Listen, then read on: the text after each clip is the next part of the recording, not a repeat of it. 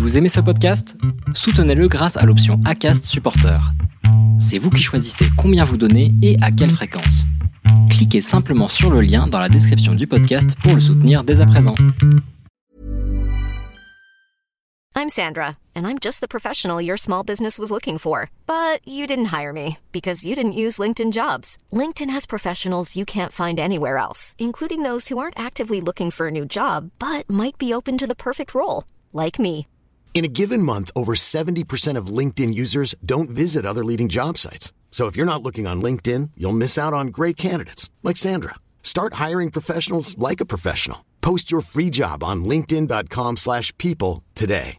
Hi, I'm Daniel, founder of Pretty Litter. Cats and cat owners deserve better than any old-fashioned litter. That's why I teamed up with scientists and veterinarians to create Pretty Litter. Its innovative crystal formula has superior odor control and weighs up to 80% less than clay litter. Pretty Litter even monitors health by changing colors to help detect early signs of potential illness. It's the world's smartest kitty litter. Go to prettylitter.com and use code ACAST for 20% off your first order and a free cat toy. Terms and conditions apply. See site for details. There's never been a faster or easier way to start your weight loss journey than with PlushCare. PlushCare accepts most insurance plans and gives you online access to board-certified physicians who can prescribe FDA-approved weight loss medications like Wigovi and Zepbound for those who qualify.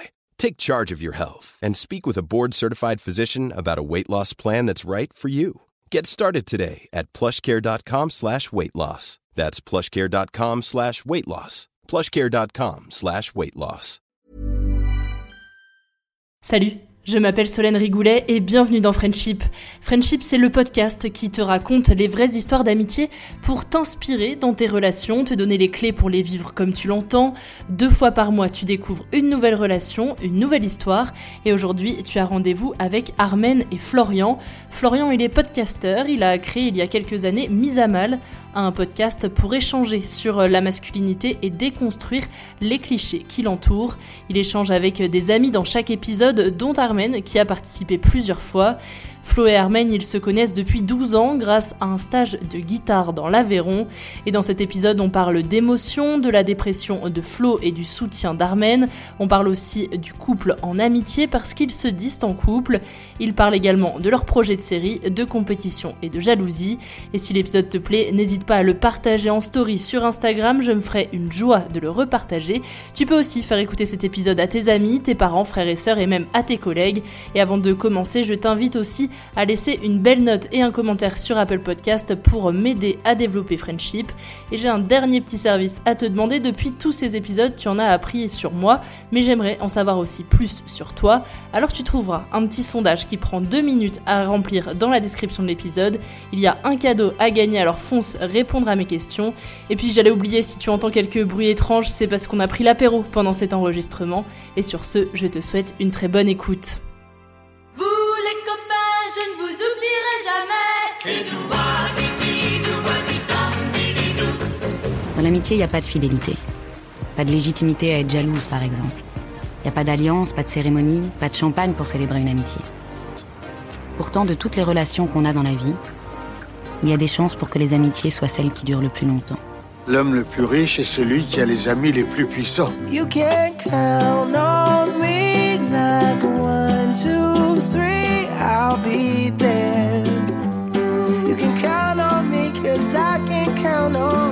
Ça sert les amis Si on peut pas leur parler de ce qui compte vraiment N'est-ce pas vous-même qui m'avez dit que rien ne remplaçait une véritable amitié Ton ami, c'est moi. Tu sais, je suis ton ami. Salut Flo, salut Armen. Salut, salut. Merci à tous les deux euh, de passer ce moment avec moi pour euh, ce nouvel épisode de Friendship. On va commencer avec euh, la traditionnelle question, c'est déjà de vous présenter. Mais pour vous présenter, donc je vais demander à Armen de présenter Flo et à Flo de présenter Armen. Bah alors j'hésitais un petit peu sur la présentation, j'avais pas envie de faire un truc euh, factuel, donc euh, voilà, je, je, je suis parti sur une petite écriture. euh, voilà, je... Putain, moi j'ai fait ton CV donc. Alors donc Florian c'est un homme passionné, intense, qui aime comprendre et aider les gens qui l'entourent. Il a vécu des expériences personnelles très fortes qui l'ont amené à avoir un parcours scolaire et professionnel éclectique mais toujours entraîné par la passion. J'ai beaucoup de respect et d'admiration pour la facilité qu'il a à se renouveler et à embrasser le changement et les situations nouvelles qui en découlent. C'est un ami sur lequel je sais que je peux compter, qui a une place très importante dans ma vie, que je ne pourrais pas imaginer sans lui. Eh ben, je vais chialer. Merci. C'est la demande en mariage, là. C'est- c'est Un vrai problème. poète. Merci.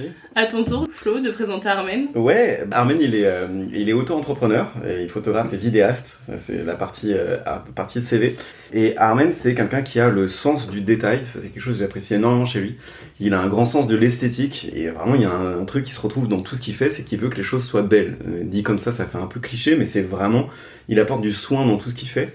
Et euh, il a une expertise technique que moi j'admire énormément. C'est dès qu'il découvre quelque chose, il va se plonger dans euh, les aspects techniques pour que pour maîtriser, mais pour que cette maîtrise soit au service de la beauté de ce qu'il va entreprendre de faire. Voilà. Et sinon, le point qui fâche, c'est qu'il est récemment marié. Il n'admet pas encore qu'il est euh, qu'il est amoureux de, de moi. Euh, voilà. Et récemment aussi, c'est euh, devenu mon, mon partenaire de projet. Mais ça, on en dira un peu plus On va en parler. dans le podcast. Ouais. Super, merci. On veut savoir comment est-ce que vous vous êtes rencontrés. C'était il y a un peu plus de 10 ans. Ouais, c'est ça, un stage de guitare classique dans l'Aveyron. Voilà. Oh, ça fait pas rêver Wow. comme ça. mais- Et euh, ouais, on s'est tout de suite bien entendu. Ouais. On faisait des, on faisait des gammes ensemble euh, le matin, en fait. Et je crois que c'est là où la première fois où on s'est parlé, on a vraiment sympathisé, c'est ça? On s'est Ouais. retrouvé un groupe de, je sais pas, On quatre, un comme ça, ouais. Ouais. On a commencé à faire des gammes ensemble, enfin dans un esprit vraiment euh, sympa, quoi. Il n'y avait pas de compétition ou quoi, juste à bosser ensemble, à se donner des conseils et tout. Et il faut savoir que Armen, c'était celui qui allait le plus vite. Donc ça, ça a l'air de rien comme Pour ça. faire les gammes. Pour faire les gammes, extrêmement rapide. C'est la compète, quoi. Bah, en fait, quand t'es, donc c'était notre boulot, nous on était, euh, on était musiciens professionnels et donc du coup euh, les gammes c'est un peu le moment factuel où tu peux montrer que t'es le plus fort quoi. Et, euh, et Armen, bon bah de fait était le plus fort, il allait vraiment très très vite. Donc au début il restait plus que 3, plus que 2, puis après Armen, et, sauf qu'Armen restait très longtemps seul parce qu'il allait vraiment vite. Donc On accélérait le tempo. petit voilà, à petit, tu accélères ouais, le tempo petit à petit, puis nous on pouvait plus jouer et Armen était tout seul et on recommence. Et, tout ça, voilà. et c'est là on s'est, on est devenus potes ouais, malgré la compétition. Euh, Et on rigolait bien parce que c'est- c'était ça qui était fort chez Armen, c'est que il était très fort techniquement, et il y avait un esprit de compétition en plus que tu revendiques, hein, il y a Ah pas oui, de... oui, oui. mais ça se faisait dans la, dans la bonne humeur. bonne humeur. Oui, non, je Ouais. dis qu'il n'y avait pas d'esprit de compétition dans le sens où c'était pas un, un mauvais esprit de compétition. Exactement. Bah, il y avait la compétition, mais vu que t'étais le premier, euh, elle existait. non, pour moi, le mauvais esprit de compétition, c'est quand tu gagnes aux dépens de l'autre. Il n'y avait pas un Ouais. gagnant, des Mm. perdants. Il y avait un qui allait plus vite, mais c'était pas. Enfin, on est musicien, le fait d'aller plus vite, ça, ça sert à rien, en fait, concrètement. Et en plus, moi, ce que j'avais apprécié, c'est qu'il m'avait montré qu'on pouvait aller plus vite. Donc, du coup, après, le matin, j'allais bosser tout seul. Je me suis dit, non, je vais aller plus vite. comment ça s'est passé après? Parce qu'après le stage, quand ça s'est arrêté, comment votre relation elle a duré? Bah, on était tous les deux en région parisienne, en fait. Et en fait, on se retrouvait euh, bah, sur Paris avec ce groupe de guitaristes-là, qui en fait étaient que des Parisiens, euh, qui se retrouvaient dans l'Aveyron parce que le stage était dans l'Aveyron. Mais en fait, le monde de la musique classique et des guitaristes classiques, ce qu'on était, est très petit. Et donc, du coup, on se retrouvait entre guitaristes sur Paris. Et vu qu'on s'est entendu, après, on s'est vu euh, enfin, amicalement, quoi. Oui, bah oui, Assez on s'est Et très vous êtes un peu sorti du groupe du coup? Ouais, complètement. Ouais, ouais, complètement. Enfin, c'est pas, pas euh, par choix forcément au début, mais juste voilà, on se voyait plus que dans le, dans le cadre de, je sais pas, de concerts, de répétitions, un truc comme ça. On se voyait pour des soirées. euh. Ouais. Aujourd'hui, vous vous considérez comme meilleur ami? Moi, oui, je pense que oui. Après, on, on, on fait partie d'un trio avec euh, Florestan. Et même si j'aime pas trop ce truc de classification, euh, de fait, euh, enfin, Armen Mm. a toujours été là quand c'était important dans ma vie d'adulte, et même Et de manière inconditionnelle, il est toujours là. Il y a un truc où dès qu'il m'arrive quelque chose, ou dès que je j'ai besoin de faire un choix, ou des, instantanément, je pense à Armen. euh, tu vois, pour le podcast, euh, évidemment, tout de suite c'est Armen qui me vient en tête. euh, donc, euh, donc voilà. Vous parlez des différentes étapes. Avant chaque enregistrement, j'envoie toujours quelques questions à mes invités, donc auxquelles vous avez répondu, donc qui m'ont permis de préparer. Et vous m'avez aussi tous les deux dit que vous n'aviez pas eu à traverser d'épreuves dans votre relation même, mais que vous aviez été là l'un pour l'autre dans certains moments à vide, on va dire, de, la vie de chacun. Notamment ta dépression, Flo. T'as dit que Armen avait été euh, beaucoup là pour toi. Comment ça s'est traduit? Bah, alors moi j'ai fait une dépression à 20 ans, euh, jusqu'à mes 22-23. Euh, C'était une longue dépression due à un choc traumatique horrible. Armen, ce qui a été fou, c'est qu'il a été là de la plus simple des manières euh, quand quelqu'un est en dépression, c'est-à-dire d'être présent. Jamais il m'a dit euh, des trucs qu'on entend horribles quand on est en dépression ou qu'on est un peu down, c'est genre sors-toi les doigts, ou des trucs genre ça va aller mieux demain, ou des trucs que tu veux pas entendre quand tu vas pas bien. Armen, il a jamais prononcé ça, il a juste dit bah je suis là et je savais que je pouvais lui parler et d'ailleurs euh, bon, sur la fin c'est lui qui m'a quasiment fait changer de perspective et juste en reparler à la fin mais il était là et ce qui était fou c'est que je le connaissais que depuis un, un an même pas euh, quand j'ai fait euh, ma dépression qui encore une fois était dû à un choc je l'ai pas vu venir tu vois c'était pas un état qui était Ouais, déjà ouais. là j'ai vécu un truc horrible et euh, je suis parti en dep parce que c'était plus possible de gérer autrement. Et Armen qui me connaissait pas tant que ça, euh, il a été là tout de suite comme s'il avait vu en- au fond qui j'étais, que ça c'était un accident, que ça prendrait le temps que ça prendrait avant que je revienne à l'état normal, s'il y a un état normal, de moi me dire ok ce, ce mec-là a perçu que j'étais autre chose que euh, la dépression que je suis en train de traverser ou le comportement euh, vraiment dépressif que j'ai en ce moment, ça m'a fait tenir même si ça a mis du temps à récupérer parce que c'était pas possible de, de le faire plus vite. Et c'est vrai que la sortie de ma dépression, alors j'ai été accompagné bien sûr et je pense que c'est euh, important d'être accompagné par de bons professionnels de la santé mentale pour ça. Mais c'est une phrase qu'a prononcée Armen, on était à un bar, et c'était un truc informel, mais je savais plus ce que je voulais faire de, la, de ma vie, donc j'avais 22, 23 ans. Ouais, ta dépression t'empêchait pas de sortir, tu continues quand même à voir un peu du monde. euh, Je me suis beaucoup forcé en fait. Ouais. Et j'aurais pas dû sur certains plans, mais sur celui-là j'ai bien fait. Ça, ça menait à des bonnes discussions. Et donc oui, donc j'étais sorti et avec des gens importants, dont Armen, que j'ai quand même continué à voir beaucoup. Moi j'ai tendance à me cacher quand je vais pas bien et je pense que je me suis jamais caché d'Armen, même si je lui fous pas dans la gueule tout de suite quand je vais pas bien, mais, mais je me cache pas pour autant et ça c'est un signe d'amitié fort pour moi. Et on était dans un bar et, et je lui dis je suis perdu dans ce que je veux faire et enfin je comprends plus ce que je veux faire et, et Armen a prononcé une phrase toute simple mais qui était vraiment sincère. Il m'a dit mais tu peux tout faire. Euh, J'ai vu tes capacités, tu peux tout faire, c'est toi qui décides. Et cette phrase-là, qui a été tellement sincère, parce qu'on est passé à autre chose. Il a pas insisté en me faisant genre euh, You can do it, do it, do it. mais juste ça, et je me dis mais il le pense pour lui c'est une évidence et je me dis c'est une évidence que j'ai envie de croire et donc je vais la croire et faire ce que j'ai envie de faire. Et aujourd'hui j'adore ma vie et c'est dû à cette phrase toute simple de lui qui, en confi- qui a confiance en moi depuis plus de 10 ans. Quoi. Le lendemain, dans ma tête, tout avait changé. Après, le temps de prendre des décisions, de mettre en marche des bons trucs. Parce que, ouais, en fait, moi, j'ai dû reprendre des études de zéro, en fait, pour le projet que j'avais. Donc, il s'est passé 5 ans. Et, et voilà. Et encore aujourd'hui, je, je viens de remettre euh, enfin, à jour ce que je voulais faire. Et, et c'est, encore une fois, c'est- c'était Armen qui était déjà un modèle, mais en plus une, une épaule. Toi, en plus, c'est une phrase, euh, Armen, que t'as lancée en, en voulant que ça ait été fait ou juste comme ça, j'imagine Non, euh, bah, enfin comme euh, comme tout ce que tu décris, comme comment j'ai été euh, pendant ta dépression, c'était pas du tout quelque chose de calculé en fait. Je me suis rien interdit euh, dans les phrases que je pouvais te dire ou quoi. Je me suis dit, bah, c'est juste, je sais pas, c'est je le, je le sentais, je le sentais comme ça. euh, c'était quelque chose de très sincère et de pas calculé. Par exemple, cette phrase-là, euh, j'avais oublié que je lui avais dit. Pour moi, c'était pas un grand moment. Enfin, comme tu dis, on est passé, on a parlé d'autres choses après et tout. Enfin voilà, c'est le fruit d'une évolution. De, j'ai pas du tout l'impression d'avoir eu autant d'impact que ça, en tout cas. Voilà. Enfin, voilà. Tu t'es rendu compte très vite qu'il était en dépression, il te l'a dit, parce que surtout si vous vous connaissiez depuis pas très longtemps, c'est peut-être difficile aussi de faire confiance dès le départ. euh, Sur le terme de dépression, je sais pas. Alors après, c'est vrai que ça date un peu. hein. Donc sur les précisions, je vais peut-être dire des bêtises, mais je sais plus si dès le début on a parlé de dépression. Mais je, Je sais même pas, pas. toi si au début tu, tu Non, avais conscience. C'est ça le truc aussi, c'est Ouais. qu'au début, quand, enfin, bon, j'ai jamais vécu de dépression, mais de ce que j'en ai entendu, c'est qu'au début, t'en as pas forcément conscience. Moi, t'es la première personne dans mon entourage qui avait une dépression, enfin en tout cas laquelle j'étais au courant. Et voilà, je voulais juste être, bah, être là pour toi, quoi. C'était important de prendre le temps. Il fallait pas se presser. Ouais, comme tu disais, j'ai jamais essayé, enfin, de te bouger entre guillemets ou essayer de, de faire des choses activement pour te faire aller mieux. euh, je sais pas, t'emmener en voyage, t'emmener- C'était juste, voilà, il allait pas bien, je, je, je savais que ça allait prendre du temps. Et... Mais après, c'est vrai que tu m'as quand même invité en vacances. euh, mais c'était par amitié, mais c'est vrai que. ouais, c'est ça, mais c'était genre, j'étais j'étais pas. C'était pas par charité, C'était au Suchas, c'était Ouais. ça, oui. Mais euh, oui, mais c'est ça, je t'ai pas du tout invité en disant ça lui fera du bien, le pauvre, il est quoi, c'est juste que j'avais envie de passer des moments avec toi, donc je t'ai invité et. Et Florestan aussi, d'ailleurs, qui était. Ouais, tous les trois. Mais c'est vrai que c'est là où ça se voyait, c'est que tu vois, en dépression, t'arrives pas à te réveiller le matin. En tout cas, moi, j'arrivais pas. euh, Mm.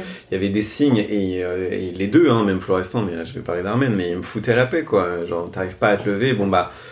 Bon, lève-toi peut-être pour déj, c'est cool, Ouais, mais jamais j'ai eu un seul reproche, jamais un truc de bon bah là mec tu vas pas bien. Ou ça, je- il savait que je savais euh, que ça allait pas et je faisais ce qu'il fallait aussi, même si ça a Mm. pris du temps. Quand on sait que quelqu'un va mal, c'est parfois difficile de parler aussi des problèmes que nous on peut rencontrer parce que à côté la vie continue. Toi, est-ce que t'arrivais quand même à lui parler de ta vie ou tu disais non, je vais le laisser tranquille avec mes problèmes, il en a déjà assez à gérer? Comment ça s'est passé? Je me suis jamais censuré. Après, euh, je considère que j'ai eu une vie assez tranquille avec assez peu d'épisodes euh, trop traumatique ou, ou triste. Après, il faut savoir que j'ai une mémoire très sélective.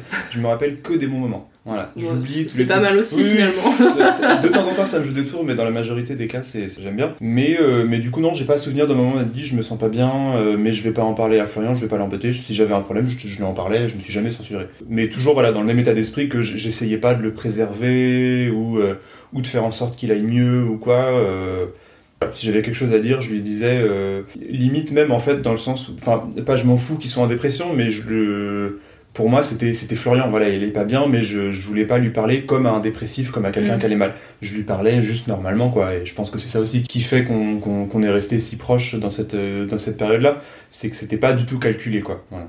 Et ce qui était ouf, c'est que du coup, j'ai pu connaître Armen euh, tel qu'il est. En fait, il a pas euh, essayé de mettre du sucre, euh, du miel ou je sais pas quoi. Il m'a pas préservé. J'ai vu comme il était. Il m'a parlé des trucs euh, bon négatifs qui pouvaient arriver. Mais là, j'ai pas d'exemple, mais des trucs positifs aussi. Il a, tu vois, on faisait tous les deux le même métier, ce qui est quand même une mise en compétition indirecte. Euh, moi, j'allais pas bien, j'arrivais pas à bosser, mais bon, il, lui, il remportait des prix, il avait des bourses, il avait des trucs. Bon, bah, il m'en parlait. euh, C'était cool pour lui. On continue à vivre normalement aussi. Ce qui fait que j'ai pu le connaître euh, dans son entièreté et quand je suis sorti de cette dépression, il n'avait pas changé quoi. Et quelque part moi non plus euh, parce que c'est Mm.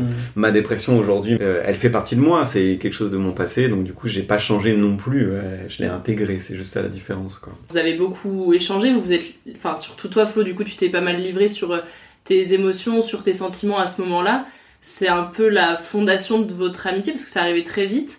Ça n'a pas été difficile au début de, de se livrer sur ses sentiments parce que t'en parles dans, dans Mise à Mal, on va en reparler un peu après. C'est un peu montrer sa vulnérabilité. Enfin, comment t'as eu ce déclic là Bah moi au naturel je parle de mes émotions. Je trouvais à à 19 ans et même avant que c'était la plus belle chose que je puisse vivre parce que j'en avais fait mon métier parce que j'étais artiste. Donc en fait on a déjà un biais nous deux parce qu'on était artistes. On avait fait ce choix-là de se dire les émotions c'est magnifique, on va les transcrire euh, dans une pratique euh, pour nous musicale. Donc il n'y avait pas trop de tabou avec ça. Après, les verbaliser, c'est complètement autre chose. Donc oui, il y avait c'est peut-être cette gêne-là. Mais ce qui est marrant, c'est que moi, je parlais pas tant de mes émotions à cet épisode-là. Euh, je parlais de mon manque d'émotions. C'est ça qui, moi, m'a tué euh, pendant... Enfin non, mais failli pendant ma, ma dépression. j'ai vécu un choc tellement violent que j'ai dû couper euh, tout rapport avec mes émotions parce qu'il y avait que de la terreur. J'étais comme un robot, la vie n'avait plus de sens, etc. Et j'ai pas... Du coup, je me suis pas épanché sur mes émotions auprès d'Armen. Je lui ai raconté factuellement ce qui s'était passé. Il en a tiré les conclusions et les bonnes qu'il fallait, et à partir de là, on a essayé de vivre d'autres choses. Et on les vivait à fond, et comme ça se présentait, tu as des moments où moi j'arrivais pas, euh, je disais juste, je- moi je, peux- je peux pas, je suis pas dispo émotionnellement, etc. Mais et quand on était heureux, bah, on, plutôt que de se le raconter, on le vivait ensemble, parce qu'on a eu de super souvenirs, même à cette époque-là. C'est le moment où on a commencé à sortir, à rire, à rencontrer des meufs, euh, enfin, une meuf pour toi. parce qu'Armen a rencontré une fille et est marié avec. Et voilà, c'est pas un tabou, c'est dans le podcast. Euh, mais voilà, moi j'avais des, des peines de cœur, donc je lui parlais, etc. Mais c'est devenu, c'est venu très naturellement, mais après moi ça fait partie de ma personnalité.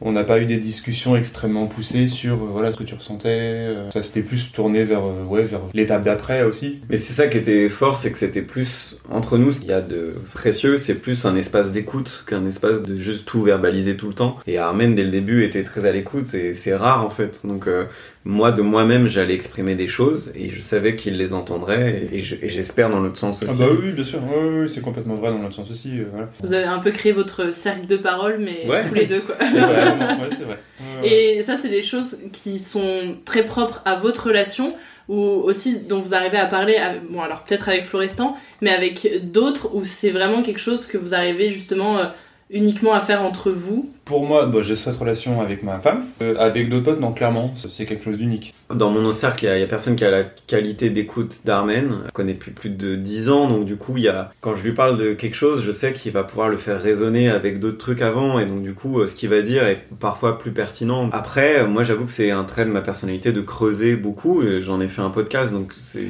quelque chose que j'aime que j'aime faire, et je vais l'avoir avec d'autres hommes.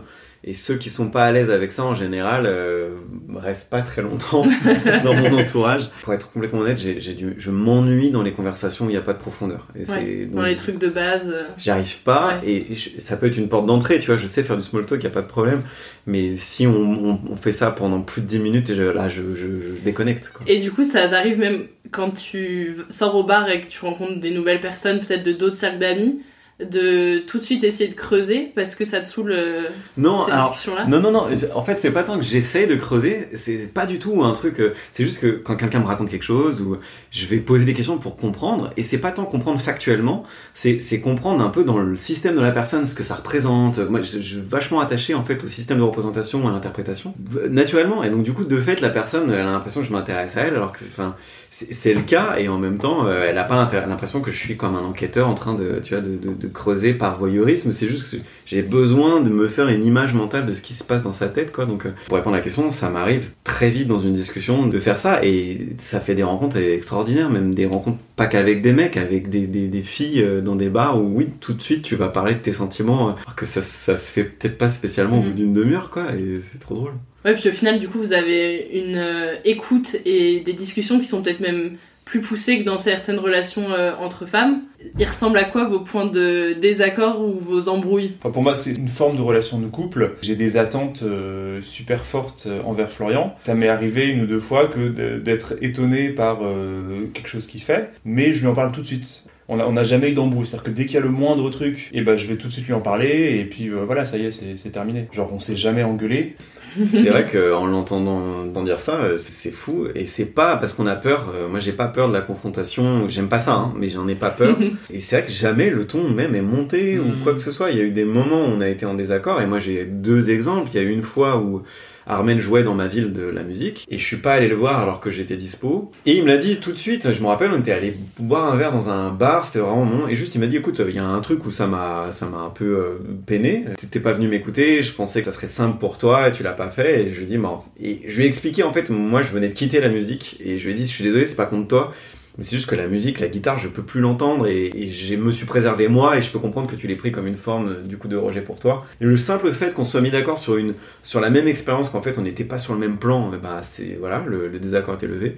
Et après il y a un autre truc où moi j'ai eu une maladresse euh, pour euh, le mariage d'Armen en fait qui était prévu pour le jour du deuxième confinement quand les annonces ont commencé pas à fait arriver. hein. C'était pas fait exprès. C'est ça, oui, j'imagine. Il a fait exprès parce qu'il veut se marier avec moi. Donc, à chaque fois, il mettait ses mariages pendant les confinements. Moi, je bossais avec euh, des journalistes à l'époque et j'avais entendu un peu avant tout le monde qu'on allait se faire reconfiner et j'avais appelé Armen pour lui dire, mec, ça, ça pue quoi. Et il m'en avait voulu parce qu'il m'avait dit, en fait, j'avais besoin de toi en soutien et pas que tu me dises que c'est la merde. Et en fait, c'est encore une fois une mauvaise interprétation des deux. Et en fait, on s'est pas mis d'accord. Je, je pense qu'encore ce jour, on est en désaccord sur ce qui s'est passé. Mais j'ai compris ce que lui, il avait vécu et je pense qu'il a compris ce que j'avais essayé de faire. Mm. On n'est toujours pas d'accord, mais on est d'accord que c'est Mais je t'en- enfin, je lui en veux c'est pas. pas grave. Ouais. Et t'as quand même pu te marier. Oui, mais pas ce jour-là. Donc, Alors, Oui. coup, euh, Ah bah ça, oui, j'imagine. T'as été choisi comme témoin Ouais, j'ai essayé de ruiner leur mariage, mais ils ont l'air amoureux, c'est chiant. Du coup, on n'a pas encore euh, beaucoup parlé de mise à mal, même si on a parlé de masculinité, d'émotion, etc. Toi, Flo, donc t'as lancé ce podcast il y a deux ans, ouais. Donc avec un autre ami, c'est donc un podcast pour euh, parler des masculinités et déconstruire avec ton point de vue et ceux des potes que t'invites euh, sur différents sujets.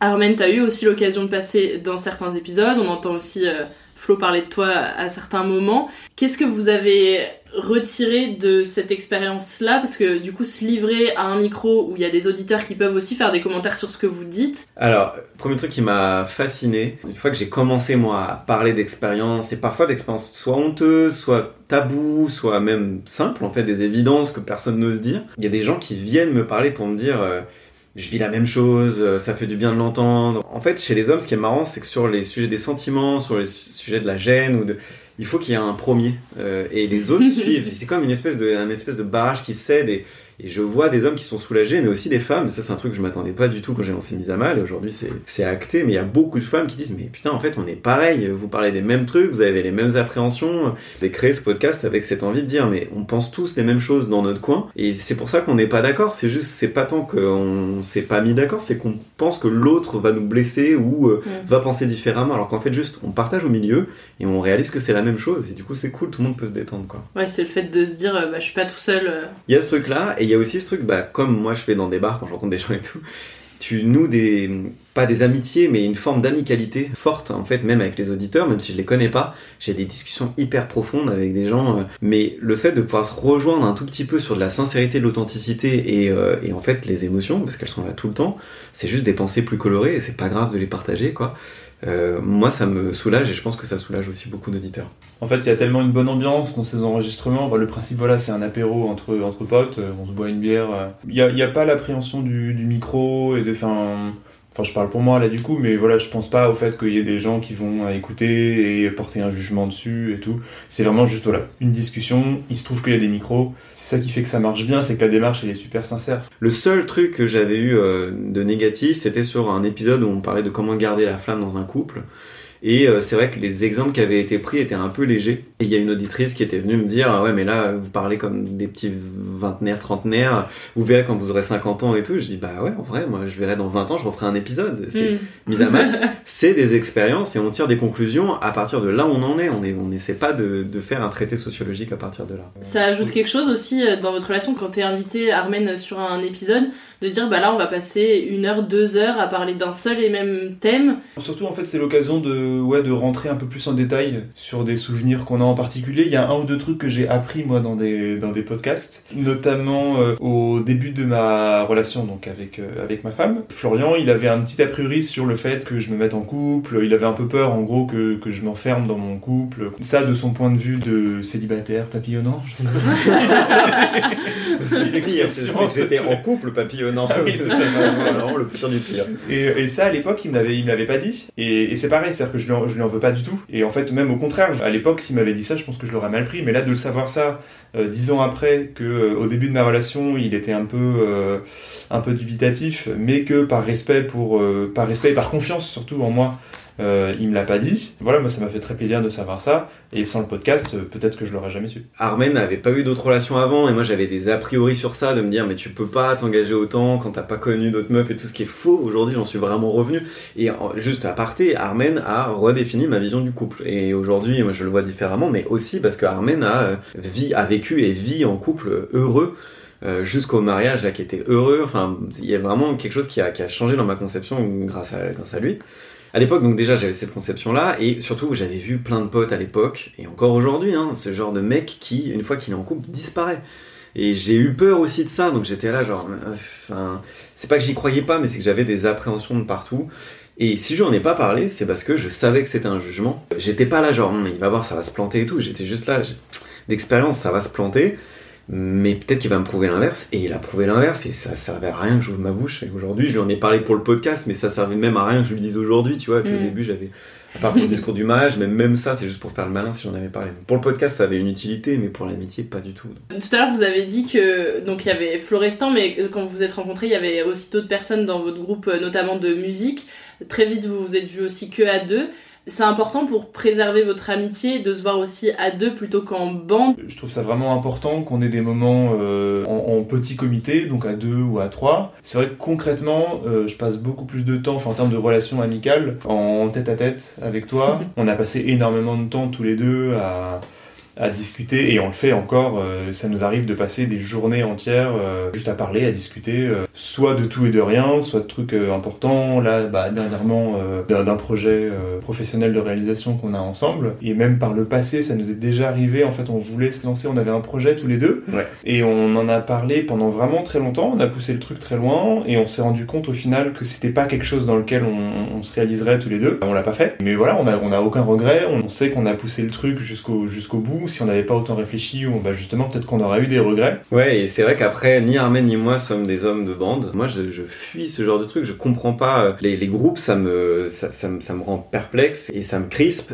Je ne peux pas euh, connaître quelqu'un euh, si je le fréquente pas régulièrement en un, Seul. un, un. Ouais. Ouais. T'as fait une transition Armen sur le ce projet que vous avez en ce moment. Vous travaillez sur une série pour faire un peu le lien aussi avec euh, Mise à Mal. C'est vrai que maintenant toi tu reprends le projet tout seul, Flo. Est-ce que sur ce travail de série justement, il y a des choses euh, que tu t'es dit bah mince, j'ai fait des erreurs avec Mise à Mal en me lançant avec un pote, je veux pas refaire la même chose avec Armen sur ce projet de série? Le truc à, veiller, déjà, c'est est-ce qu'on est d'accord sur le projet, mais ça, c'est la surface. Et, c'est généralement là où, où les gens vont s'arrêter, où moi, je me suis arrêté pour, euh, pour mise à mal. C'est genre, euh, vas-y, on va faire ça, ça va être trop fun. Et euh, c'est comme quand tu commences le sport, les premiers mois, t'as la motivation. Mais en fait, ce qui te fait tenir, c'est la discipline. Et la discipline, elle vient de quoi? Elle vient de tes valeurs. Et donc, ce qu'on a fait avec Armen, c'est de descendre très profond dans ce que le projet signifiait pour nous. Et il n'a pas besoin de signifier la même chose. Ce qui était important, c'est de voir si on se rejoignait sur des valeurs intrinsèques fortes chez l'un et chez l'autre. Qu'est-ce qu'on voulait véhiculer avec ce projet? Qui est une démarche artistique? Et est-ce qu'on est OK aussi Ça, c'est le deuxième point. Donc, le premier, c'est les valeurs. Le deuxième, c'est sur l'éthique de travail. Quelque chose que j'avais pas du tout éprouvé euh, pour mise à mal. Et euh, l'associé avec qui j'avais lancé, on n'a pas la même éthique de travail et c'est pas tabou. Mais c'est juste que c'est euh, un motif de désaccord très profond. Et avec Armen, on a le même euh, mode de travail. Et le dernier point, c'est sur la complémentarité. C'est que j'ai euh, des défauts que euh, Armen euh, comble par ses qualités et inversement. Ouais, ouais, non, mais c'est et, et donc ça c'est hyper fort de me dire il y a des trucs où je suis pas bon ou même j'ai pas envie. Et Armen il kiffe et donc du coup euh, ça fait un truc trop bien de se dire bon bah là je, suis arrivé à une limite et Armen il reprend le truc à fond et, c'est trop cool quoi. En fait, moi j'y ai pas mal réfléchi. Au tout début, ça m'a pas fait peur, mais ça m'a fait réfléchir. Et voilà, le seul truc que je me suis dit, c'est que je devais à Florian juste de m'impliquer complètement dans le projet et surtout d'être honnête tout le temps à 100%. Si jamais à un moment euh, l'un ou l'autre euh, bah, commence à se, soit à se lasser du projet, soit si ça prend une direction qui lui convient plus ou quoi, je pense que c'est super important ça d'un point de vue universel pour euh, si des amis travaillent sur un projet, c'est de tout de suite tout de suite le dire. Dans, dans ma tête, on va aller jusqu'au bout. Si jamais, pour une raison X ou Y, l'un ou l'autre part sur autre chose ou quoi, à partir du moment où on est vraiment honnête avec l'autre, en fait, ça peut pas, euh, ça peut pas mal se passer. Enfin, on l'a- vécu avec l'autre projet qu'on avait, sur lequel on avait vraiment commencé à travailler. Voilà, il y a un moment où on s'est rendu compte que ça correspondait pas à ce qu'on voulait faire, on a arrêté, et il y a aucun problème avec ça. C'est quoi ce projet? On peut en dire deux mots quand même? Ouais, alors Florian est plus dans l'écriture, donc je vais le laisser, euh, je vais le laisser pitcher, euh. Ouais, ouais. Alors, c'est un projet de série, format très court, de 4, 4 minutes, 5 minutes max. C'est comment un hypersensible euh, vit son émotion et ses pensées. Et donc, le pitch, il est assez simple. C'est euh, à partir d'un événement, le protagoniste va rentrer dans un espèce de monologue. Donc, le personnage principal, c'est la voix off, c'est sa pensée qu'on va entendre. Lui continue sa vie comme si de rien n'était en faisant des actions banales, mais sa pensée s'emballe et ses émotions aussi. Et comment on retransmet les émotions que vit un hypersensible qui peut être très intense mais qui ne se voit pas de l'extérieur?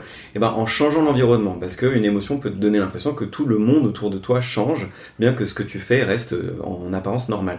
Et c'est là où euh, la réalisation d'Armen euh, rentre et les images d'Armen rentrent et sont hyper importantes. C'est qu'on va changer au niveau de la lumière, au niveau des jeux de cadre, au niveau de l'environnement, l'image, sans que le protagoniste soit perturbé de ça, puisque c'est quelque chose qui se passe au niveau de ses émotions. Qui c'est qui était à l'initiative du projet? Ouais, sur l'idée, c'est moi, sur le concept. Et ce qui est trop drôle, c'est qu'en fait, on parlait avec Armen euh, en faisant du sport. Et je dis à Armen, euh, ouais, ce serait trop bien qu'on ait un projet ensemble où ça mêle l'audio et l'image, l'audio moi, et l'image toi.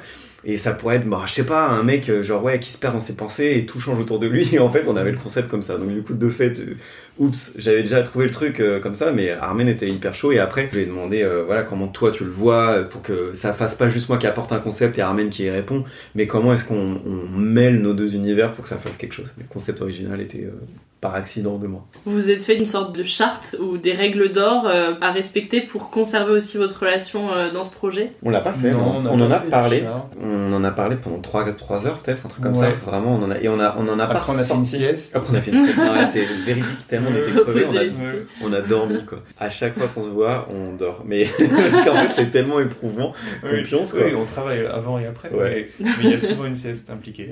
le- Et, et ça nous va tous les deux, tu vois, c'est aussi ça aussi l'éthique de travail, c'est que je sais que c'est pas parce qu'on dort que Armen va penser que c'est la récré ou je dis ça, Ouais. moi je sais que c'est pas la récré mais je- Non, et puis c'est parce que justement, quand on travaille, on travaille vraiment à fond. Ouais, c'est vrai qu'il y a un moment où juste, euh, voilà, ça sert à rien de continuer, il vaut mieux se faire une, Mm. une pause de 5, 10, 15, 35 minutes. Ouais, et puis travail après, l'esprit- reposé. Mais c'est vrai que peut-être on devrait le poser sur le papier histoire de les voir et d'être bien d'accord. Mm. Mais tu vois ce qu'a évoqué Armen là, euh, le fait de si ça s'arrête, c'est pas grave parce qu'on est allé jusqu'au bout. C'est encore quelque chose que moi j'ai en tête. Tu vois là, on a eu des incidents, on n'a pas pu tourner depuis deux mois et jamais moi je me suis impatienté en me disant euh, bon bah on y va parce que je sais que s'il y a un moindre problème, Armen il me le dira tout de suite. Donc j'ai pas à faire de la lecture de pensée. Oui, c'est ce que j'étais là. C'est pour moi la seule charte, c'est euh, l'honnêteté à 100%. J'avais une dernière question sur euh, le projet. Quand est-ce qu'on pourra le voir? Où est-ce qu'il sera disponible? Est-ce que vous avez un peu une idée déjà?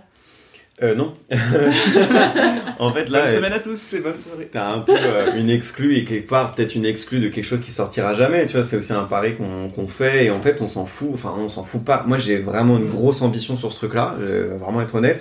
Et encore une fois, sur l'éthique de travail, je sais que c'est une ambition que Armen partage. Et ça, c'était hyper important. J'ai envie que ce que je fasse ait du retentissement. J'ai besoin en fait de m'exprimer, que ça touche des gens parce que je fais ce qui importe pour moi, de provoquer des émotions à travers les créations que je peux proposer. Euh, on sait pas où on va le diffuser, on sait pas qui on va démarcher. Il faut qu'on se fasse un petit plan. Mm. Mais surtout, on s'est dit, on va pas s'enflammer tant qu'on n'a pas notre pilote. Et donc, il faut d'abord qu'on voit ce que va donner le pilote, si on en est fier et si oui, euh, activer le plan de, bah, de diffusion, quoi. Pour euh, tourner, il vous faut aussi des, des comédiens, à part si c'est un de vous qui fait, il faut du budget, euh, c'est aussi des questions qui, qui entrent en jeu, l'argent, enfin la question de l'argent. Vous avez déjà réglé tout ça, j'imagine Alors, on est plein aux as. Ouais, déjà, Non, est Grâce à les deux. Nizamel. Ah ouais, le podcast Money, tu sais, tu sais ce que c'est. on, on a beaucoup réfléchi et on a fait en sorte que ça puisse marcher. En fait, là, actuellement, la, la seule chose qui pourrait faire que ça ne marche pas, que ça n'aboutisse pas, c'est que on se retrouve plus dans le projet. Mais là, on a fait en sorte que ça soit possible. Donc, c'est-à-dire que c'est Florian qui sera à l'image. Moi, je m'occupe de toute la réalisation. Euh, donc voilà, moi, j'ai tout le, tout le matériel. Euh, On n'a pas de- d'obstacles financiers Mm. ou logistiques. Pour moi, l'objet est super important. Pour moi, ça deviendra vraiment concret et on pourra commencer justement à, à penser vraiment à la diffusion, tout ça, une fois qu'on aura ce pilote, ce premier truc-là. Pour moi, ça, ça deviendra vraiment concret à partir de là. Vous en avez quand même parlé de la problématique euh, de l'argent, parce que c'est comme dans un couple, c'est vraiment le truc qui est peut-être le plus difficile, euh, qui pose le plus de problèmes. Alors, de, de quel point de vue? Du point de vue des, des investissements ou des revenus potentiels? Des deux. Parce que investissement, a priori, pour l'instant, il y en a, il y en a pas. C'est l'investissement en temps. Sur le pilote, il y en a ça. pas, mais après sur le reste, il y en aura peut-être. Oui, euh, non, on en, a, on en a pas parlé, mais parce que euh, j'ai, enfin, j'ai complètement confiance en notre, euh, en notre gestion et surtout en notre respect mutuel. Mais c'est vrai qu'après, bon, on se connaît depuis longtemps, donc du coup, le rapport à l'argent, etc., on a, on a eu des aventures. Enfin, moi, j'ai été très pauvre pendant longtemps. C'est vrai que, du coup, on a beaucoup parlé d'argent avec Armen à cette période-là, mais c'est vrai que c'était pas dans un plan professionnel. Donc, il faudra qu'on Mhm. en parle et on en parlera et on a envie d'en parler. En plus, c'est pas un tabou entre nous. Mais c'est vrai que si on en a pas parlé maintenant,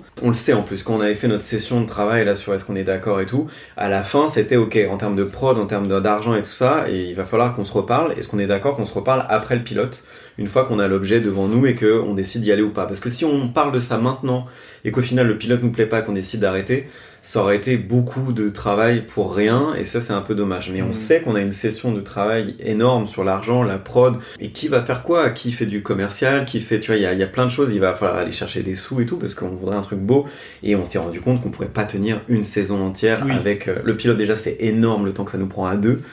Moi, j'avais pas à réaliser. On va jamais tenir une saison entière. Et moi, j'aimerais qu'on fasse une saison entière si le pilote, encore une fois, nous plaît.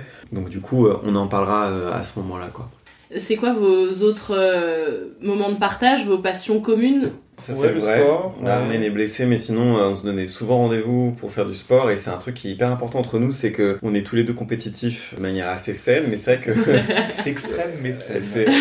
C'est- donc du coup euh, dès qu'Armen arrive à faire un truc euh, j'essaie de- de- d'aller plus loin Ouais, dès qu'il voit que je vais plus loin euh, voilà donc c'est- voilà c'est des fois euh, mais ça nous pousse à aller c'est pas pour écraser l'autre c'est pour s'améliorer donc on a beaucoup partagé ça et là Armen est blessé donc on le partage pas Ça va Euh, bientôt revenir. ça je, je t'attends parce que j'ai pris de l'avance je suis blessé, je suis blessé aussi donc du coup on est tous les deux Mais, mais pas du même endroit. Moi, c'est le pied, toi, c'est l'épaule.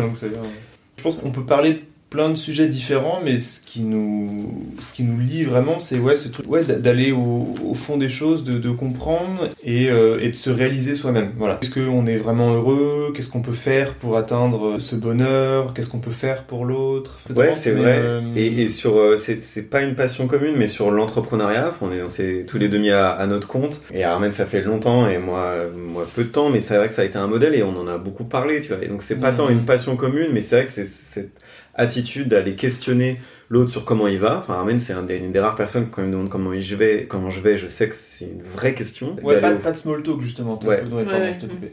Non mais tu vois, et même pour... euh, moi je suis devenu végétarien en 2013, euh, Armen s'est demandé pourquoi, mais sincèrement, c'est genre, euh, qu'est-ce qui te fait plaisir là-dedans? J'en ai Mm. parlé, bam, il est devenu vegan, tu vois, genre... il- Direct, il y a pas une je suis devenu végétarien, mais Ah ouais. vraiment, je me rappelle au début, je comprenais pas. Je, je suis pas du tout devenu végétarien par amitié ou Mm. par euh, par respect pour Florian. C'est grâce à lui, dans le sens où c'est lui qui m'a fait découvrir tout ça. Mais encore une fois, il m'a fait il m'a fait questionner. Mais j'ai un souvenir très fort, bah, à Anthony justement après le concours d'Anthony. Où il y avait, euh, je sais plus, il y avait de la mousse de poisson et un truc, et genre je t'en ai proposé ou un truc comme ça, tu, tu m'as dit bah non, enfin je suis végétarien. Vraiment ça, ça m'étonnait et, et, et je comprenais pas quoi. Et donc du coup j'ai commencé à m'enseigner et tout ça, et donc non, en, en 2015 je suis devenu végétarien, et un an après je suis devenu vegan. Et toi entre temps t'étais devenu vegan, enfin on s'est suivi. Mm. Mais euh, c'est enfin, c'est pas du tout par, par copinage ou Mm. par truc comme ça, c'est juste que euh, il m'a il m'a donné envie de, de m'intéresser euh, vraiment. Et si je le suis devenu, c'est grâce à mon cheminement, mais c'est lui qui l'a initié quoi. Sans lui, c'est clair que c'est clair que je le serais pas devenu.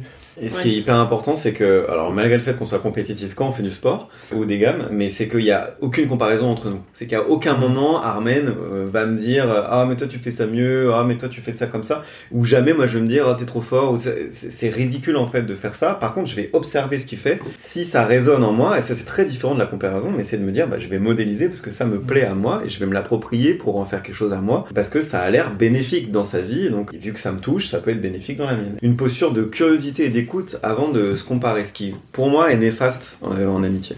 Ouais, ouais, mais c'est super important. Je me rappelle, on, on fait donc du, ce qu'on appelle du calisthénique. C'est du, du street workout. En Ouais, gros, c'est un mélange de musculation et de, Et de gym. et de gym, ouais. Et il y a une figure donc, qui s'appelle le muscle up. Donc bon, bref, faut taper ça sur, sur YouTube, muscle up. Donc pour moi, c'était un truc un peu inatteignable. Et Florian a réussi à en faire. Et ça m'a vachement motivé, mais pas du tout en me disant ah bah si Florian l'a fait, euh, ça veut dire que je peux le faire. C'est juste que en fait, je, le voyais être, être tellement content en fait d'avoir réussi à le faire. Je me suis dit mais moi aussi j'ai envie d'éprouver ça. Il m'a vachement conseillé, il m'a aidé, tout ça. Grâce à lui, j'ai réussi à le faire. Et ce qui est ouf, c'est que moi je me dis, mais jamais je me suis dit, ah, ah, je vais pas tout lui dire parce qu'il va me battre et tout. Je lui donne tout déjà parce que je- ça le fait kiffer, donc euh, moi ça suffit pour que je partage. Mais surtout, en réfléchissant après, je me dis, mais si il va plus loin que moi, ça sera une excellente raison pour que euh, lui m'apprenne après. Et donc du coup, euh, c'est bénéfique pour tout le monde, même si Mm. à un moment il me dépasse entre guillemets, quoi. Pour l'instant, c'est pas arrivé, mais on sait, on sait jamais. Ouais, bon, ouais. Après, t'es meilleur sur les gammes. Donc, Ouais, on peut pas être meilleur partout. Mais exact, c'est la même chose sur les gammes, tu vois. À l'époque, il était meilleur en gamme. Moi, je me disais, mais en fait, c'est possible, je vais le faire aussi, je vais bosser. Humainement, c'est possible, il le fait trop bien. Et ben, je continue. Et déjà, je le fais avec lui parce que ça me challenge, mais après, je le refais tout seul parce que Mm. c'est, il faut, il faut que je le fasse bien, quoi. Il le fait bien, c'est un exemple. Sur la question des relations aux autres, il semblerait que le monde extérieur vous voit comme un couple. Ça nous arrive souvent. Non, on a, non, on a pas mal d'anecdotes quand même où, où les gens pensaient qu'on était en couple. Genre, euh, je, je me rappelle vraiment très bien, on était dans un bar et donc on passait la soirée tous les deux. Enfin, on, on, on buvait un verre quoi à une table. Et à un moment, euh, il y a une fille qui est passée à côté de nous et elle s'arrête, elle nous parle, elle dit ah, franchement, euh, enfin, désolé de vous déranger, mais enfin, vous êtes vraiment trop mignon et tout. vous, vous vous connaissez depuis combien de temps? Et, euh, et je me rappelle, on avait, on avait, on avait un peu bu quoi. Moi, ça m'a trop fait marrer et du coup, on est rentré dans son jeu en fait. On lui a dit ah bah là, on fête nos deux ans ensemble et tout. Et, genre, la, on a discuté, enfin vraiment, ça a duré genre 10 secondes quoi. Et la fille est repartie et on était rire après. Ouais, on nous prend pour un, pour un couple et en même temps, tu l'as dit, Armen, au tout début, euh, on est un couple. Le couple doit pas être limité au- à la relation romantique. Euh, moi, je considère que j'ai un couple avec toi parce qu'il y a- il y, a des règles, soit euh, issues de l'expérience, soit parce qu'on les a déclarées. Euh, Il y a des codes, il y a des et il y a des responsabilités aussi. Alors, Mm. pas tant des devoirs, mais des responsabilités. C'est vrai que moi, j'ai une certaine tenue avec Armen. Je laisse pas notre couple péricliter, notre amitié péricliter. Je me dois d'être présent à lui. De la manière qui moi me fait plaisir et lui fait du bien aussi. Donc ça c'est une forme de couple. Ouais, c'est une des personnes qui m'a fait aussi euh, relativiser le couple romantique et me dire en fait euh, je suis déjà en couple amical, je peux être aussi euh, donc revisiter mon couple romantique aussi à, à l'aune de cette amitié là quoi. Ouais, ouais. Et Flo, tu dis les gens se moquent, euh, enfin le disent sur, sur le ton de la moquerie. C'est quelque chose qui vous blesse ou je vous, la- pense. vous le prenez aussi sur ce Je ton-là pense qu'il y a une forme de jalousie aussi, parce que justement de, de notre relation où en fait on est, on est tellement proches que justement on s'en fout ce genre de truc quoi, et on peut passer euh, toute une soirée à discuter euh, de part et d'autre d'une table euh, de resto pour deux personnes avec une petite bougie et tout ça, et, on sait que juste, enfin voilà, on est juste là pour, enfin qu'on s'adore, on est en couple, mais que voilà que c'est, on n'est pas on n'est pas attiré sexuellement ou intimement l'un vers l'autre. Et sur, toujours sur la question des relations aux autres, parfois il y a de la jalousie en amitié. Alors, je sais pas s'il y en a entre vous sur des, amis que vous pouvez avoir à l'extérieur. Déjà, on va commencer avec cette première question.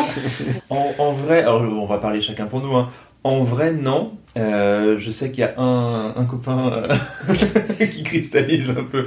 Non, non, il y a un copain sur lequel j'ai pu avoir des réactions qui pouvaient s'apparenter à de la jalousie. C'est une époque où, où Florian était célibataire. C'est un pote qui voyait quand il faisait des soirées en fait. Pour Ça aller veut rien dire, mais des soirées, voilà exactement. Moi j'avais, c'était une sorte de, pas de jalousie, mais un peu de nostalgie, tu vois, du- d'une période de célibataire où je pouvais sortir et tout ça. Et, euh, et du coup, je faisais, et j'en fais encore beaucoup de blagues sur ce pote-là, mais euh, on peut pas enfin, je suis pas vraiment jaloux. Euh. Puis s'il a des relations amicales euh, très passionnées, très proches ou quoi, je, suis- je suis content pour lui en fait. Euh, voilà, mais j'ai hâte d'entendre. Mais ce qui est marrant pour, euh, pour cette relation dont parle à Armen, c'est que je pense qu'il est euh, frustrant pour toi, c'est que c'est une part de moi que tu n'as plus l'occasion de voir en fait. Mmh, c'est vrai que les moments où moi je partais en bar avec ce pote-là, de fait, parce que j'étais dans un, dans un mode particulier qui fait qu'il t'arrive des trucs un peu fous, Armen il pouvait pas être là pour, euh, pour les partager, et c'est vrai que ça coupe un peu un, un, un truc, donc ça c'est dommage. Mais de la même manière que euh, moi quand il a des potes réels, tu vois, à qui il bosse dans la vidéo et tout, je lui fais des jalousies aussi parce que je me dis putain mais ça je peux pas avoir ce rapport là, lui apporter des trucs d'expertise de vidéo, d'aller sur des tournages avec lui, je peux pas faire ça. Donc c'est pas une forme de jalousie mais c'est une forme de putain j'aimerais aussi partager ça et je peux pas. Après le fait qu'il le fasse avec d'autres gens bah c'est trop cool parce qu'on s'en on s'en parle et tout. J'ai fait une petite scène l'autre soir parce que voilà. Il a, il, a, il, a, il a vécu un tournage avec un autre, un autre ami, hein, n'est-ce pas? Et, euh, et c'est bon, c'est pas de la jalousie, mais c'est ouais, c'est tu, tu dis bah on peut pas tout partager, ça te fait aussi Ouais, c'est ça, pour c'est plutôt une petite frustration de ne pas pouvoir, c'est ça, de, qu'il y ait des trucs euh, qu'on puisse pas partager. Mais tu vois, euh, j'ai réfléchi à ça parce que je réfléchissais à la jalousie dans le couple romantique. Euh, je me suis dit pourquoi on est jaloux, jaloux dans le couple romantique? Je suis pas jaloux d'Armen. Mm. Et je me suis dit ok, si j'étais jaloux d'Armen, avec Armen quoi, euh, ça serait quoi? Et en vrai, si la jalousie amicale, ça peut exister. Si par exemple Armen partait en vacances avec quelqu'un d'autre, euh, bah ça, me- ça me foutrait le seum franchement. Je, je, je- parce que je me dis ce moment-là où euh, d'intimité euh, particulière, et ben je préférerais qu'il le partage avec moi d'abord. C'est un exemple, tu vois, mais j'en ai pas trouvé d'autres. Mais moi, ce qui m'intéresse aussi, c'est par rapport à ton couple, Armen. Est-ce qu'il y a eu une dose de jalousie euh, par rapport à, à Flo? Est-ce qu'il y a encore peut-être euh, des En sujets sur le mariage?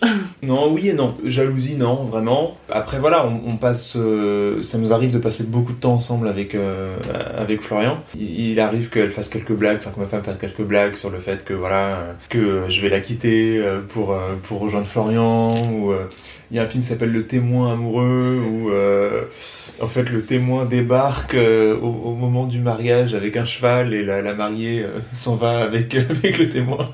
Et du coup, c'est vrai que jusqu'au dernier moment, elle avait un petit peu peur que, que Florian s'oppose à notre union. Mais en rigolant, non, en vrai, il n'y a, pas- de vraie jalousie et a- surtout, il n'y a jamais eu de, de, de tension. Elle m'a jamais reproché euh, le fait que je le vois ou quoi. T'as essayé de lui faire peur un peu, euh, Flo, sur euh, le mariage, Sur le de lui mariage, dire ouais. que t'allais t'opposer et tout Ouais, bah Armen il, s'en foutait parce qu'il attend que ça évidemment. Mais euh, mais euh, Juliette du coup euh, oui je, je lui faisais peur, je lui envoyais plein de trucs pour la faire stresser. Et euh, le jour du mariage, je me suis longtemps posé la question est-ce que je faisais des blagues, mais en fait je mon, sens de, de l'amitié l'a emporté. Euh, c'est un jour trop important pour eux deux et je voulais pas le gâcher en faisant des blagues. T'aurais pu, franchement. Non, après, tu vois, sur euh, le moment d'aller, parce que j'étais témoin, au moment d'aller signer, j'ai voulu faire des blagues sur le fait, tu vois, en revenant de dire j'ai pas signé. Écrit de. Oui, c'est ça, de dire, je sais pas. Donc, euh, j'ai j'ai fait des blagues en off, en parallèle, mais je voulais pas euh, prendre de la place aussi, parce que c'est leur histoire et c'était important que je respecte, mais c'est moi qui l'ai choisi, tu vois, j'aurais voulu le faire, je l'aurais fait. Après, euh, ce qui est intéressant, c'est aussi qu'il y a une vraie écologie, autant de la part d'Armen que de sa femme. Ch- chacun se respecte dans le temps qui est alloué aux autres, et s'il y a un déséquilibre, bah, je sais que Juliette, elle va dire à un moment, si elle a envie de voir Armen, eh ben, elle va lui dire, et ça se fait pas contre moi. Je sais que c'est euh, parce qu'elle a envie de voir Armen, et Armen va me dire simplement, bon bah, j'ai envie de voir Juliette, elle a envie de me voir, ce soir-là, on va pas pouvoir faire comme ça, ou... et on s'arrange toujours, et c'est ce qui fait que c'est équilibré. Il n'y a pas un moment où tu vas avoir une bascule ou un déséquilibre ou une tension, parce que c'est toujours euh, bien réparti. Euh, si vous deviez parler de votre amitié avec un seul moment que vous avez vécu ensemble, quel moment est-ce que vous raconteriez? Alors, moi j'ai un souvenir très fort et très rigolo. Donc il y a une soirée de Saint-Patrick. Oh putain, ouais. Et euh, donc bon, on sortait tous les deux quoi, euh, le soir de la Saint-Patrick, on a bu des coups. Et à un moment, je on est passé devant un bar euh, où je on a compris qu'il y avait une boîte en dessous. On s'est dit bon bah allez, on y va et tout. Plus, c'était galère pour rentrer. L'entrée était payante, Ouais. fallait mettre un vestiaire. Enfin bref. Ouais. Et donc on a mis quand même pas mal de temps et d'énergie pour rentrer. Et, et une fois qu'on a pu aller dans la dans la boîte, on s'est rendu Attends, compte- attends, ouais. c'est genre déjà dans le bar, il fallait se payer un verre. Et Ah oui, il fallait ouais. boire de la bière verte. Moi, j'aime, Mm. donc, parce que c'est à Saint-Patrick, et je Ouais. déteste la bière. Ouais. Mais du coup, parce qu'il fallait le faire, j'étais avec ma vieille bière. euh, et après, donc, je laisse continuer, mais on Et- voulait descendre, danser. Et il y avait aussi juste, on, on s'est dit, bah du coup, on va prendre des shots. Ah, on voulait vrai. prendre des shots de vodka et il refusait. Il, ça aurait dû nous mettre la puce à l'oreille. On pouvait pas prendre de shots de vodka pur. Il fallait forcément mélanger avec genre des goûts, genre des sirops, les trucs comme ça. Et donc on descend dans la boîte et d'un coup, je sais plus, la lumière devient un peu plus forte ou quoi. Et on se rend compte qu'on est les plus vieux, mais de loin. Alors qu'à l'époque, on avait 25 ans, un truc Ouais, comme ouais. ça. Et en fait, il y avait que des ados. Que des meufs Partout. de 17, ouais, 16, 17. Ouais, ouais, vraiment jeune. C'était Et, euh, et que des musiques qu'on connaissait pas, alors que tout le monde autour de nous chantait les paroles, faisait tout ça. Et là, on s'est dit, putain, mais qu'est-ce qu'on fout là? Et du coup, on s'est barré au bout de 5 minutes. Ouais. Alors qu'on avait payé l'entrée, payé notre verre, payé la- l'entrée dans la boîte. Ah, vous êtes même pas restés quoi. Non, non, ouais, Ah, c'était trop pour nous. Quoi. possible, Et même, on est resté le temps que ça nous fasse rire tous les deux. Euh, donc du coup, genre vraiment c'est gênant et c'est marrant et tout ça. Et même moi qui étais célib et que j'avais dit, ah mais vas-y viens on va danser, ça va être marrant et Ouais, tout. voilà, même là, j'étais là genre, bah c'est vraiment Ouais, gênant. malaise. Ouais, c'est vrai qu'il y avait ce truc-là. Putain, j'avais oublié. Cool. Euh, moi, il y a le souvenir de d'une soirée, mais au tout début qu'on se connaissait. Enfin, ça faisait pas si longtemps que ça, qu'on était encore musiciens tous les deux. Donc c'était genre 2011, 2012. Et euh, on était allé une soirée où Armen m'a dit Ah, il y a une pote musicienne qui m'a invité. Viens avec moi. euh, elle a l'air ok. Vas-y, viens et tout. Et déjà, on arrive tous les deux. Non, attends, je te l'ai présenté. Elle- Non, c'était plus, elle est, elle est vraiment super sympa et ça lui fait plaisir que tu viennes et Ah tout. Enfin, voilà. je minore le truc, mais c'est vrai que c'était ambiance. vraiment très enthousiaste. T'as stocké genre- sur Facebook, elle s'est dit allez vas-y, euh, Ouais, vois, Ouais, non, Non, mais- vraiment, genre, non, c'était pas dans ce sens-là, c'était juste, elle est contente que je ramène notre pote et tout, c'est une soirée, bonne ambiance. Mais c'est vrai qu'Armin m'a dit, tu vas voir, elle est trop sympa, tu vas Ouais. passer un bon moment. Et nous, on se connaissait, on se connaissait, tu vois, mais pas tant que ça non plus. Mm. Et moi, c'était l'occasion de voir d'autres gens de ce milieu artistique-là que je connaissais pas non plus dans le cercle d'Armen, quoi. On arrive devant l'interphone et on, on sonne déjà, c'est problématique parce qu'on sonne et Armen fait coucou, c'est nous, genre super enthousiaste, elle fait ah. Troisième porte de face. ok, mais vraiment son ton, tu sentais déjà qu'on dérangeait quoi. On arrive, elle nous calcule pas, hein. enfin il y avait un Ouais, truc ouais, trop bizarre. Très bizarre. À la soirée, personne nous calcule, mais vraiment au point, on s'est demandé si elle avait dit quelque chose sur nous. ou, euh, Et moi, elle m'avait dit, je lui avais dit, ah bah, pour être sympa, je dis, ah bah, merci beaucoup hein, de m'accueillir en plus. Elle me dit, ouais, bah, il faut ce qu'il faut. Je sais plus ce qu'elle avait dit comme phrase horrible, tu vois, mais genre un truc où j'étais vraiment l'élément de trop. Et on continue la soirée un peu mal à l'aise. Il y a une meuf à qui on parle qui était super agressive, qui dit à Armen, mais toi ton pantalon il est trop serré, t'as l'air con. Moi pendant ce temps-là, je parlais avec un autre gars qui, qui était musicien et je lui disais, bah j'ai pas fait le conservatoire de Paris. Il me dit, ah ouais, donc du coup t'es pas un musicien quoi. Je commençais à me cacher et j'ai voulu me battre avec lui. Euh, Oui, c'est à ce moment-là où tu m'as dit, bon bah là on s'en va. Et en partant, j'ai volé des bouteilles, euh, j'ai volé des bouteilles et de la bouffe. Et on est parti au McDo avec Armen, il était 5h du mat parce qu'on avait quand même tenu bon, avec nos vieilles bouteilles de tease à moitié entamées à manger un vieux domac à 5h, le seul de Paris qui devait être à cette heure-là. Mais ça nous avait pas mal rapproché d'être Et dans vous la- avez jamais su Non, non, cette on a ambiance pas, non, cherché. Bah, je vais faire une soirée et je vais l'inviter. Deuxième degré. Et Tu ouais. vas lui faire du la même je chose. vais faire la même chose, tiens. vraiment. Il y en a un de vous qui m'avait parlé d'une soirée dubstep. Et c'est vrai que la dubstep a eu, enfin bien au passé, hein, une importance dans le sens où genre les premières grosses soirées qu'on a fait, c'était euh, c'était la mode de la dubstep. On n'a pas découvert ça ensemble. T'en as fait avant moi, Ouais. mais du coup vu que t'as bien aimé, très vite tu m'as dit bah attends faut absolument que tu viennes et tout. Et du coup on a pas mal de souvenirs assez forts liés à liés à cette musique. Et c'est vrai que c'est fou parce que maintenant ça m'arrive de temps en temps d'en entendre euh, soit par hasard, soit parce que je me dis tiens je vais en écouter. Je n'aime plus du tout et je comprends voilà. Mais n'empêche que c'est ça correspond à une époque et ça me rappelle tout de suite des souvenirs qu'on a pu avoir ensemble. Ça se lie à, à ma question d'après, qui était euh, quelle chanson vous fait penser automatiquement l'un à l'autre? Je sais pas si c'est la réponse que tu voulais donner à Armen, mais Ouais, bah c'est ça, ça serait un truc, ça serait X-Core. non, C'est Stabs de Ouais. X-Core, ouais. Ouais. Qui est un, un DJ de dubstep. Et en fait, pourquoi cette chanson-là C'est c'est la première soirée de dubstep que Armen avait faite, euh, et donc du coup, euh, où où j'étais là. Et un DJ qui était là, qui s'appelait X-Core, qui est vraiment, c'était très brutal comme musique. C'était le principe de la dubstep, mais lui était particulièrement brutal. Et il y a une musique qui nous avait retourné le cerveau. Et aujourd'hui, quand je la réécoute, je me dis, mais quelle bande de gros bourrins, quoi. C'est vraiment zéro finesse. Et nous, on vient de la musique classique. c'est ce que j'allais ça, dire. tu vois. C'est La un guitare exutoire, classique. on C'était vraiment, pour le c'était un exutoire. Que ouais, toute la journée, t'es là, gling, gling, gling. Et là, le soir, t'étais là, c'était. Et donc, nous, on était était comme des oufs. Et en plus, euh, tu- sur la dubstep, il y a un truc qui était très libérateur, c'est que on dansait n'importe comment. Il y avait vraiment plus de code, il y avait plus rien. Tout le monde est défoncé de toute façon. euh, Enfin, mais même la musique, elle a pas de sens. donc Ton corps, il a plus de sens. Et, et je me rappelle que je m'étais retourné vers Armen qui dansait, mais genre n'importe comment, qui donnait, qui torse, non, torse nu et qui donnait des coups de rein dans le vent. Mais c'était même pas sexuel, c'était juste pff, ce geste-là. Donc depuis, mais ça fait 8 ans quand même. Ah, ouais. ouais, ouais, ouais. À chaque fois qu'on est en soirée, il y a forcément un moment où on va faire cette chorégraphie d'Armen qui donne des coups de rein n'importe comment. Euh, voilà, donc on a un souvenir sur, X- sur Stabs de X-Core. Si votre euh, histoire, euh, vous deviez la comparer à une amitié fictive ou réelle, vous seriez qui? Moi j'ai dit Batman et Robin, mais un peu, un peu pour rigoler. T'as trouvé des trucs toi? Bah, déjà, qui est Batman? Ah bah ça, la- sans Qui dire qui est qui. qui est Batman Justement, sans Ah, dire. Je pense que chaque personnage est interchangeable. non, vraiment. Oh putain, je sais le faire aussi. euh, ce serait trop drôle qu'il y ait deux Batman. Tout le film, c'est ça. Euh, et moi j'ai été très premier degré mais parce qu'en ce moment je suis dans euh, le, documentaire sur Orelsan j'ai mis Orelsan et Scred. Parce que euh, pour moi il y a une forme de talent quand tu regardes le documentaire. Moi je connaissais pas Scred donc qui est le beatmaker de, de, d'Orelsan qui est le producteur d'Orelsan. Il y a ce truc où moi je t'identifie beaucoup à Scred dans la technique dans quelque chose de pousser vraiment l'expertise très loin. C'est un mec qui va savoir ce qui marche. Quand il sait pas il va aller écouter ailleurs d'autres inspirations et tout. Je retrouve beaucoup Armen là-dedans faut savoir qu'Armin, il a changé de carrière du tout au tout, euh, enfin pas du tout au tout, mais en tout cas dans une toute autre expertise, ça reste du domaine artistique. Il est passé du son à l'image et euh, il s'est renseigné tout seul, il a eu aucune formation et il fait des trucs euh, exceptionnels de qualité, mais parce que il s'est formé euh, lui-même en allant jusqu'au bout et tout, chose que je suis incapable de faire. Donc moi, pour moi, c'est Scred. Et à l'inverse, alors je dis pas que je suis Orelsan, parce que ça, ça se saurait, mais, mais je retrouve ce truc d'un peu de chien fou, tu vois, de, de, de créativité. Moi, je pars très souvent dans tous les sens. J'ai un grand truc de divergence.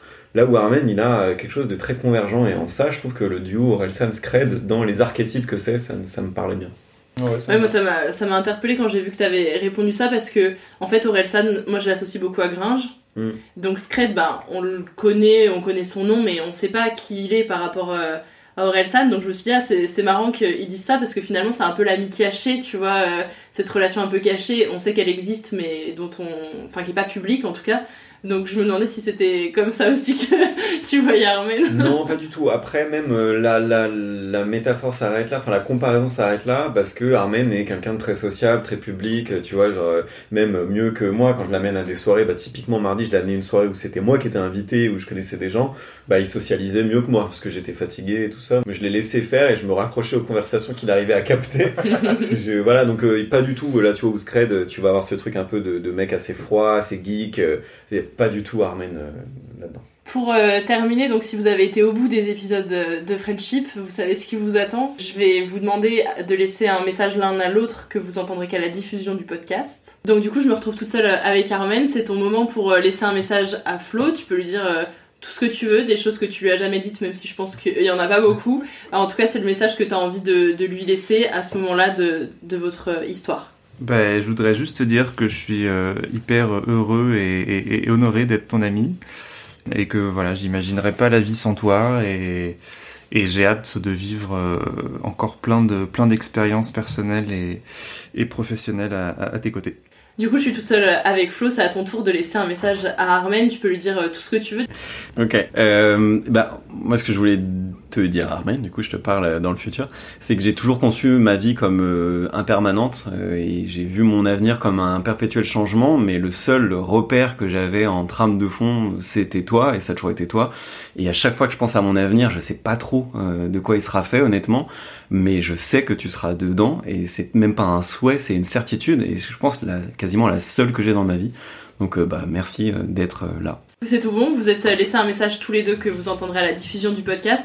Merci d'avoir euh, répondu à toutes mes questions. Est-ce qu'il y a quelque chose que vous voulez qu'on vous souhaite pour euh, la suite? Bah déjà, merci pour ton invitation.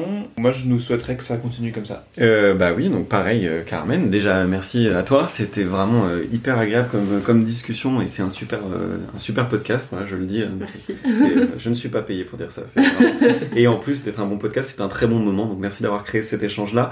Et euh, moi, je nous souhaite aussi que ça continue comme ça avec Armen, mais je souhaite aussi que ce projet professionnel artistique qu'on a ensemble aboutisse à hauteur de l'ambition qu'on y met. Merci beaucoup. Merci à toi d'avoir écouté cet épisode de Friendship. Pour suivre l'actualité des invités, tu trouves tous les liens dans la description de l'épisode. Maintenant, si tu veux soutenir mon travail, tu peux prendre deux minutes pour partager cet épisode sur Instagram, Facebook et Twitter. N'hésite pas à identifier Friendship sur ces réseaux pour que je puisse le voir. Tu peux aussi m'écrire si tu as des questions ou si simplement tu souhaites échanger avec moi. Et comme tu le sais, soutenir Friendship, c'est aussi t'abonner au podcast sur l'application que tu utilises en ce moment même.